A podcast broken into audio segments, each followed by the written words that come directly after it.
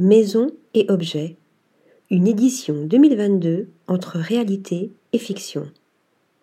Une rentrée sous le signe du design avec le salon Maison et objets, l'événement tant attendu qui se déroulera du 8 au 12 septembre à Paris. La thématique métasensible donnera le ton de cette nouvelle édition dans laquelle monde physique et monde digital ne s'opposent plus, mais au contraire s'influencent et collaborent, voire fusionnent pour devenir un nouveau moyen de création, de communication et de distribution.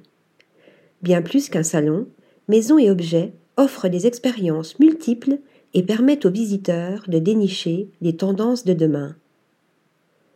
Designer de l'année. Après Franklin Hadzi, c'est au tour de Christina Celestino d'être mise à l'honneur pour cette nouvelle édition de Maisons et Objets.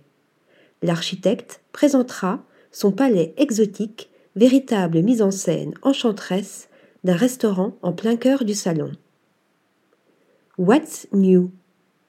Le programme What's New dévoilera les espaces d'inspiration d'Elisabeth Le Riche, François Delclos et François Bernard, les trois tendanceurs reviennent livrer leur repérage parmi les nouveautés de cette édition automnale qu'ils scénographient dans une expérience résolument optimiste et colorée. Talent So French. Une mise en lumière de l'innovation au travers des créations de jeunes designers français tels que Bina Bettel, Charlotte Juillard, Samuel Akotseberry ou encore Pierre Gonalon. Ces designers présenteront leurs réalisations auto-éditées en avant-première.